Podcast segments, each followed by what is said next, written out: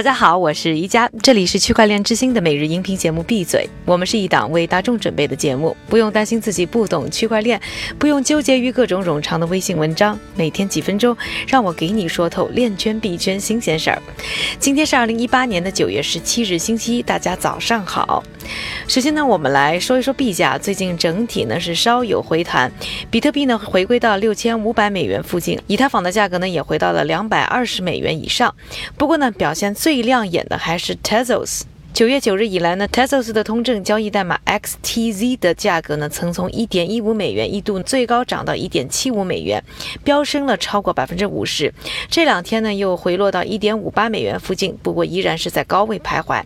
事态好，主要的原因呢，是因为 Tezos 的主网终于要在星期一正式上线了。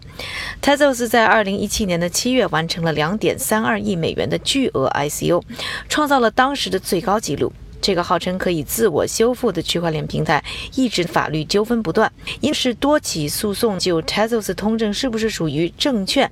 要不要向 SEC 注册 SU 本身的合法性呢？出现的纠纷。然后呢，就是最受关注的 Tezos 项目的两个创始人夫妻俩亚瑟布雷特曼和凯瑟琳布雷特曼，以及 Tezos 的基金会前主席 John Han Javas 在资金管理和使用上的纠纷。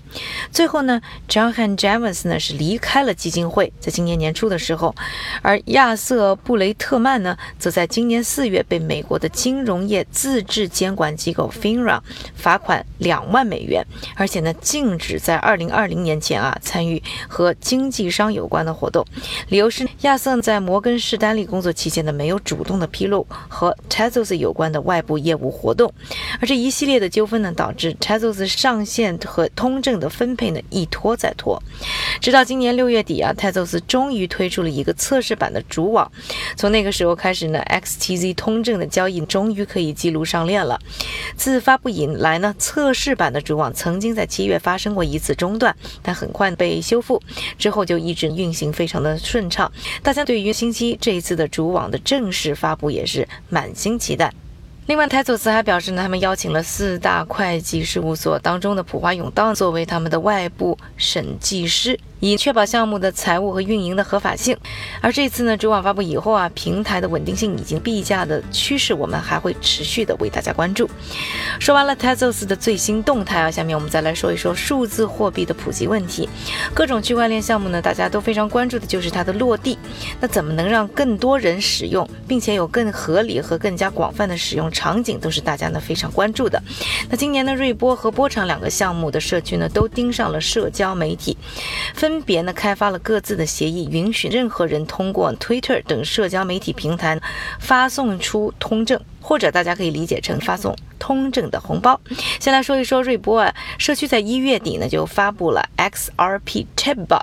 允许用户呢通过 Twitter、Reddit 论坛以及游戏玩家的短信平台 Discord 互相发送 XRP，也就是瑞波的通证代码。那每笔呢不超过五个。我刚刚看了一眼呢官网上的公开信息啊，平台上线以来，用户呢已经使用它发出的 XRP。总数达到六万七千五百九十五枚，按照现在的价格呢，总价值将近两万美元。然后我们再来说一说波场啊，社区在八月份呢推出了 Seeded，允许用户将波场的通证，也就是交易代码 TRX 呢发送给任何有 Twitter 和 Telegram 账户的人。目前经过 Seeded 已经发送出的 TRX 呢已经超过一千八百五十万枚，按照现在的交易价格来算，总价值就。是差不多三十七万美元左右，而且在 Seeded 的发布之后，波场的社区还为了推广它的使用，发起了一波叫做 Operation。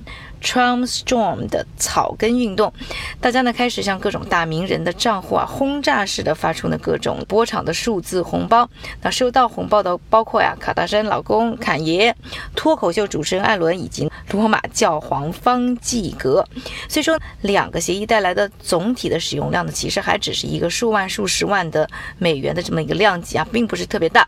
但可以看到呢，大家呢都在想啊，如何可以降低使用的门槛。花了很多的心思。当然，大家可以想想看，微信的火爆呢和微信钱包的兴起是有很大关系的。当然了，微信钱包的兴起呢和大家本身就有一个发红包的习惯，或者说呃使用这个钱币人民币的习惯是有很大关系。但是也可以看出呢，大家是非常希望呢能够通过社交已经现有的这个大平台，可以帮助呢，嗯这些数字货币更好的普及到普通人的手中。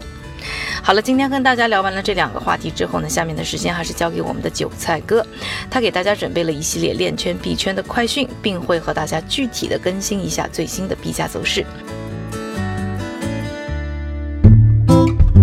好的，一家。首先啊，EOS 上的 Debt Tribe 最近向一百多个 EOS 账户的代币空投出现了错误。而之后啊，Tribe 的开发者在账户持有人不知情的情况下，还访问了这些账户，并且回收了代币。EOS 因此也再次遭到了管理过度中心化的指责。第二条消息，韩国移动商 LG 刚刚宣布，LG U Plus 已经和日本、中国台湾地区和美国的全球合作伙伴达成了合作，向用户提供基于区块链技术的海外支付服务。第三条消息。塞浦路斯证券监管委员会近期宣布，他们成立了一个专注区块链的创新公司，帮助企业进一步了解区块链进入金融市场后的利益和风险。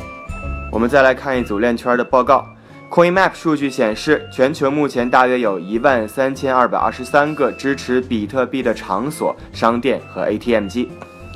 第二条消息，一份刊登在 Springer's Journal 上的报告显示，数字货币区块链的分叉会导致信任问题，降低用户对这一币种继续作为交换媒介的信心。